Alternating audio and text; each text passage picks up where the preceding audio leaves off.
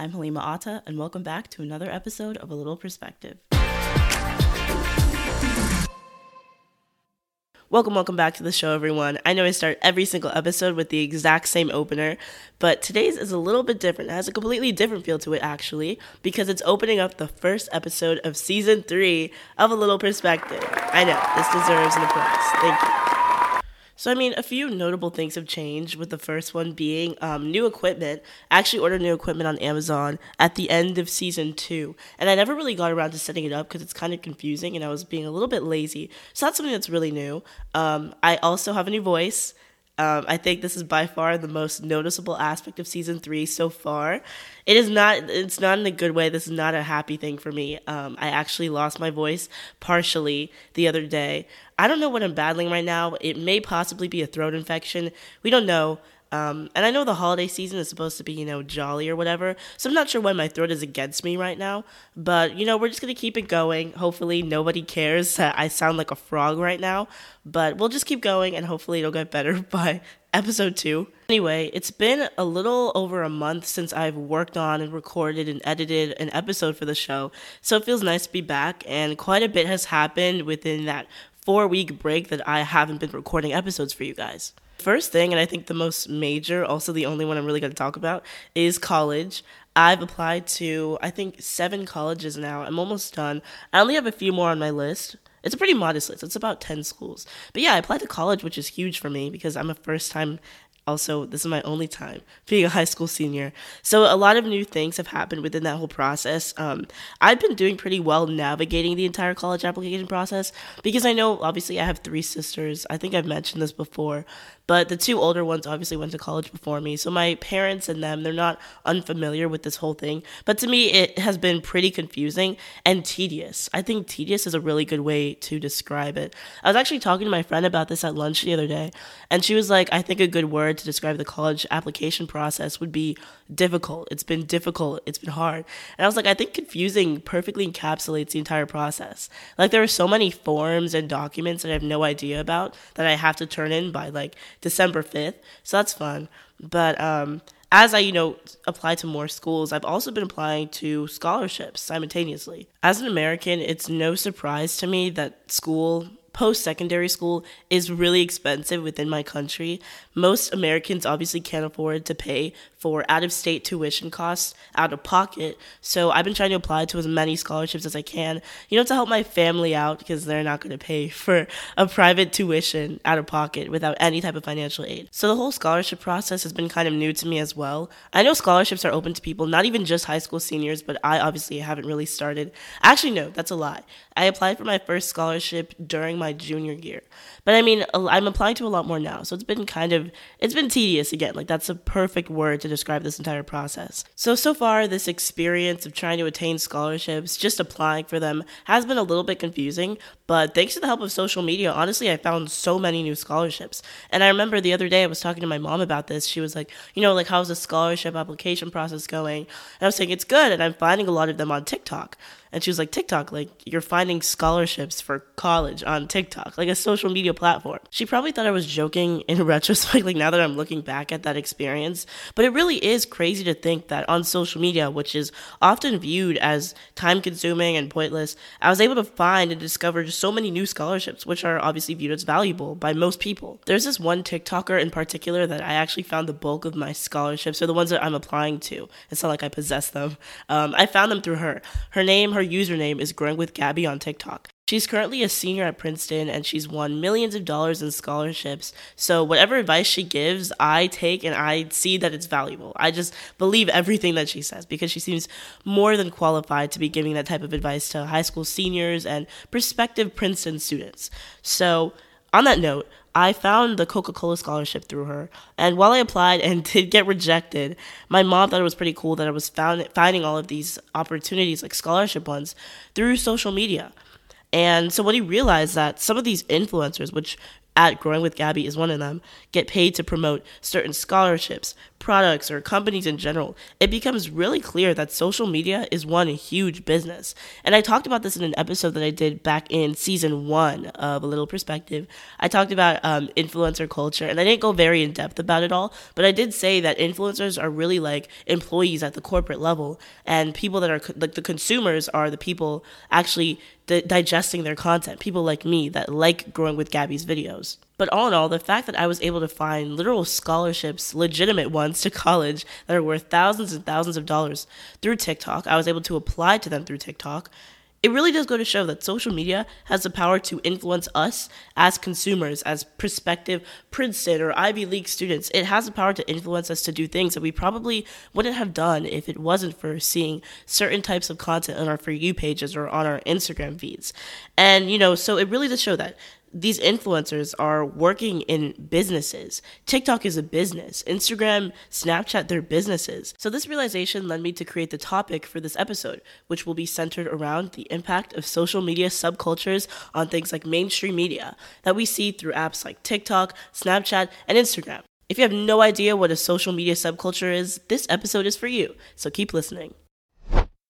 So social media subculture, that's a term that's constituted by two different main concepts, should I say, with the first being social media and the second being subculture.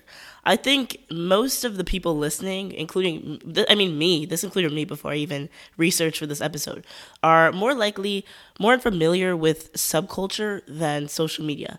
So, for the sake of convenience, let's focus on that definition alone. So, what even is subculture?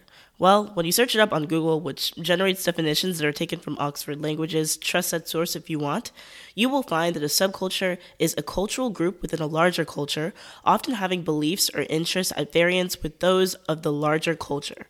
Meaning those that exist under a particular subculture are people who are under this large umbrella that are united by shared beliefs that don't really align with the beliefs held by the majority of people. The people that will find holding that umbrella, if that makes sense. I don't think that was a good analogy, but I'm going to explain again. To explain this concept in a way that is a little more digestible, I'm going to use an example of a completely fictional town that I am making up as I speak.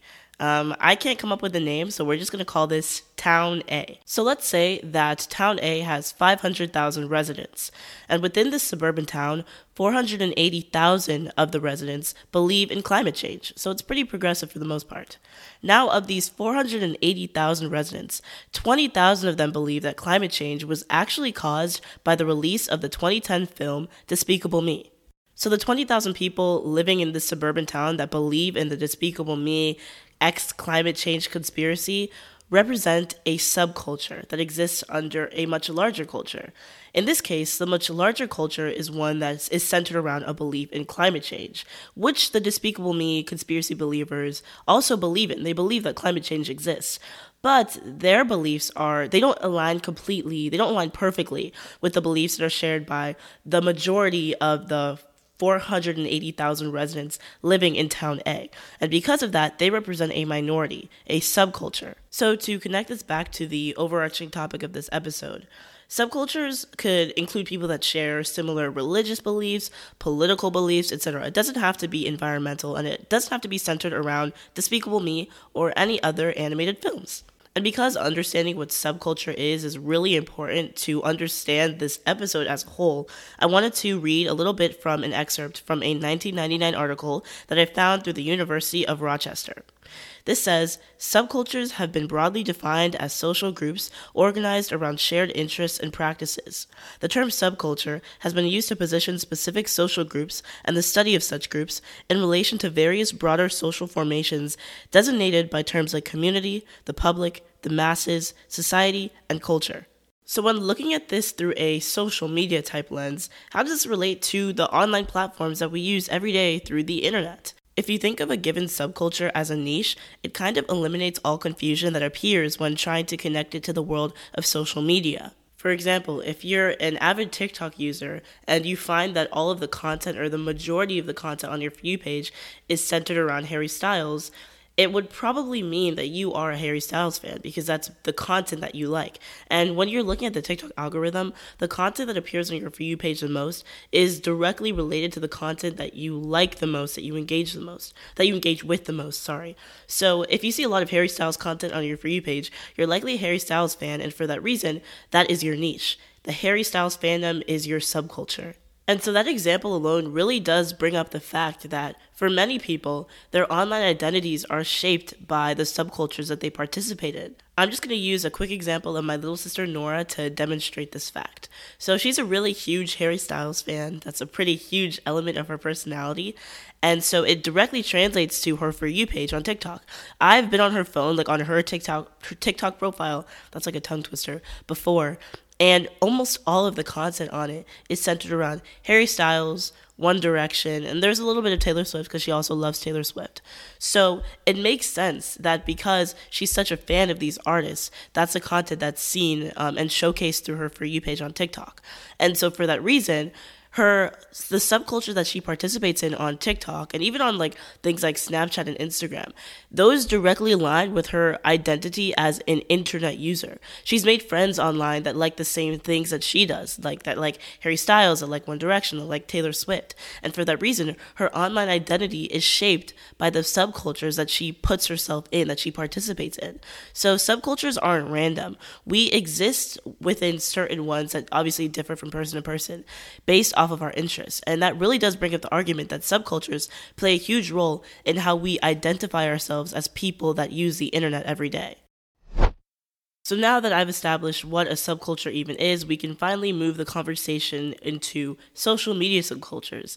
And I think that one of the biggest examples that'll help people kind of grasp the concept pretty easily is Black Twitter. Black Twitter is by far one of the most popular social media subcultures to exist to date it has I can't even tell you how many users it has. Definitely in the millions. There's a lot of them.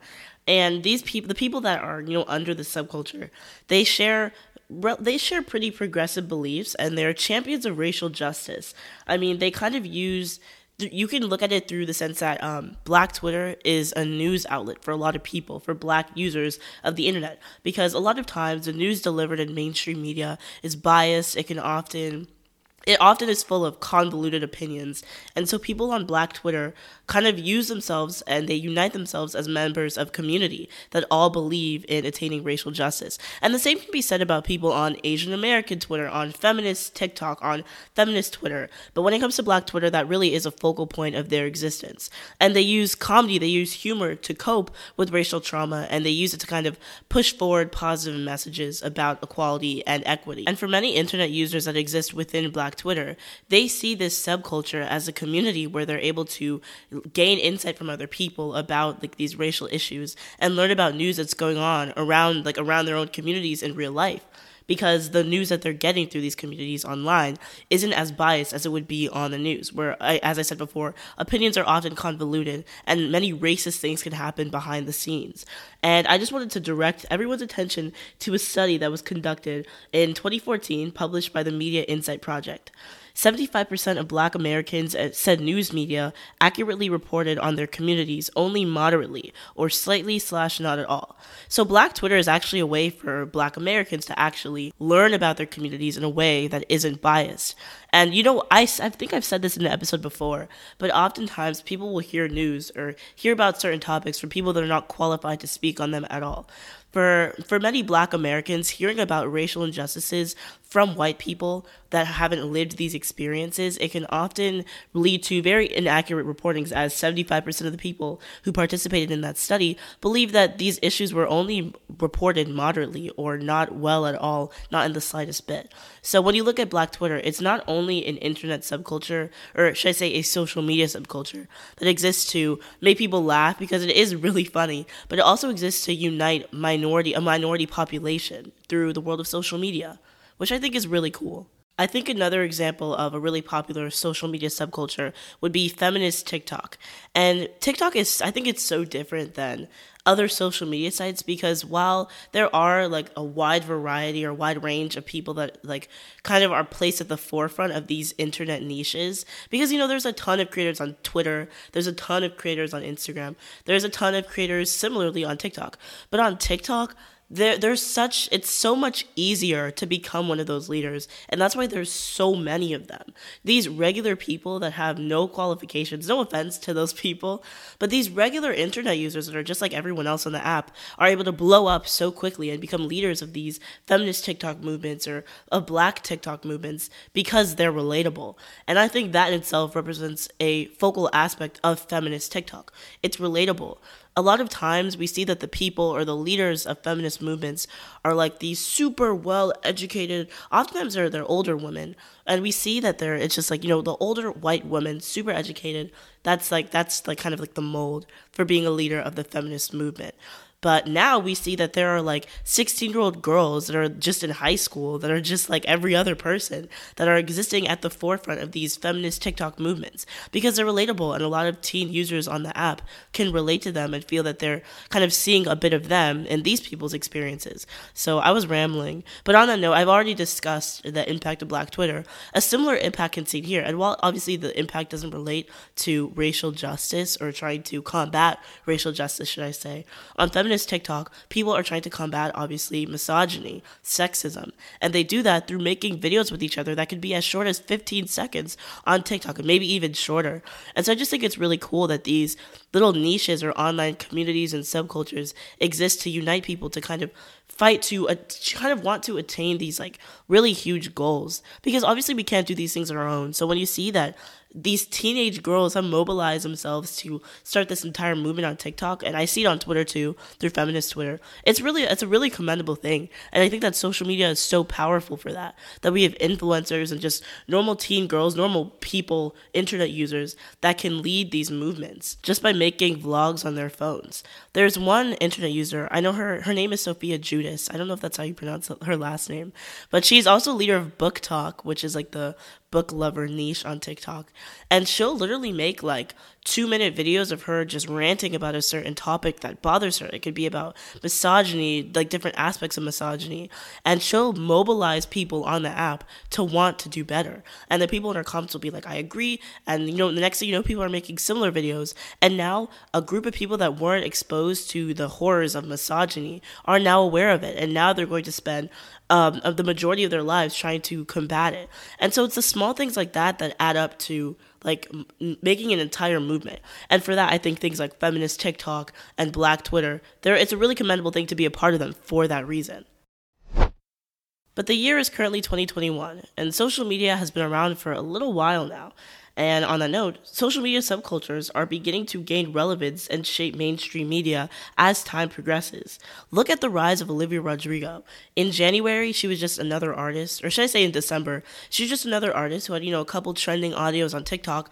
In January, she released a single billions, millions of streams, hundreds of millions of them. I think it surpassed a billion on Spotify. And now she's a Grammy nominated singer, thanks to the power of the High School Musical, the musical, the series niche or subculture of TikTok feminist TikTok, you know, thanks to those little niches or subcultures of social media, she is able to rise to the top of the pop industry. Super influential. The same thing can be said about Jay Versace. He's one of the pioneers of Black Twitter, if you will. I know that he started off on Vine, but he started off making comedic videos. He speaks about racial injustice on Black Twitter, and now he's a Grammy nominated producer. He's able to branch out and influence mainstream media. And obviously, becoming a Grammy nominated singer, producer, being an influencer in itself, you're not you're not broke. Like you make money from having that occupation because the reality is that now if you generate consistent engagement, if you have a good following, a strong following on these little internet like online platforms you can make a living off of it. A lot of people now quit their jobs their traditional jobs office jobs etc because now they're generating a following as influencers. They're being paid to promote certain products and companies in general which allows me to circle back to the point that i made back at the beginning of this episode. Social media is one huge business and the influencers that we see at the forefront of all of these little niches or subcultures on apps like instagram and tiktok and snapchat they're all entrepreneurs in a way. I say this because they benefit financially from us watching their videos, liking their videos, liking their new posts, stuff like that. So I think that what people are now realizing is that social media really is, it can be considered an occupation. Like posting content on there consistently can be considered a job because social media is one huge business where companies often pay influencers, the leaders of these online social media subcultures, to promote their products. They get money for it. And so I think a lot of brands are picking up on this. And I don't think I know a lot of brands are picking up on this. And I wanted to actually read an excerpt from an article written by the Harvard Business Review because it perfectly encapsulates how social media has evolved from being a place where internet users can merely, you know, express themselves and through creativity, stuff like that, to where they can now make a living off of it, where they can generate money from it. While they diminish the impact of branded content, crowd cultures grease the wheels for an alternative approach, cultural branding. In it, a brand sets itself apart by promoting a new ideology that springs from the crowd. Chipotle did this successfully when it made two short films critiquing industrial food, tapping into a movement that began in the organic farming subculture and blew up into a mainstream concern on social media. Dove championed the other side of the divide with campaigns that spoke to crowd culture concerns about unhealthy beauty standards for women. So, through this excerpt, the term crowd culture is used in the place of social media subcultures, but the same point still stands. People that exist within social media subcultures are now becoming a lot more influential as it relates to mainstream media, to mainstream business, more specifically, and more importantly instead of just existing on Twitter to make funny memes and jokes about racial injustices and to, you know, cope with their own racial trauma, people on Black Twitter can now use their platforms and use their followings to generate funds to be donated to combating racial injustices around the country. Black creatives on Black Twitter are now being given a space to promote their works and to make money for it. Leaders of feminist TikTok and book TikTok are now able to promote and financially support their favorite artists and authors through social media, as well as being able to receive financial compensation for their videos that do well, that receive a lot more engagement. Realizing all of this has led me to formulate the question Do social media subcultures exist merely to give people online identities, or are they necessary tools in the shaping of mainstream business now? In the past, the entire concept of influencers or influencing online was just emerging, it was new.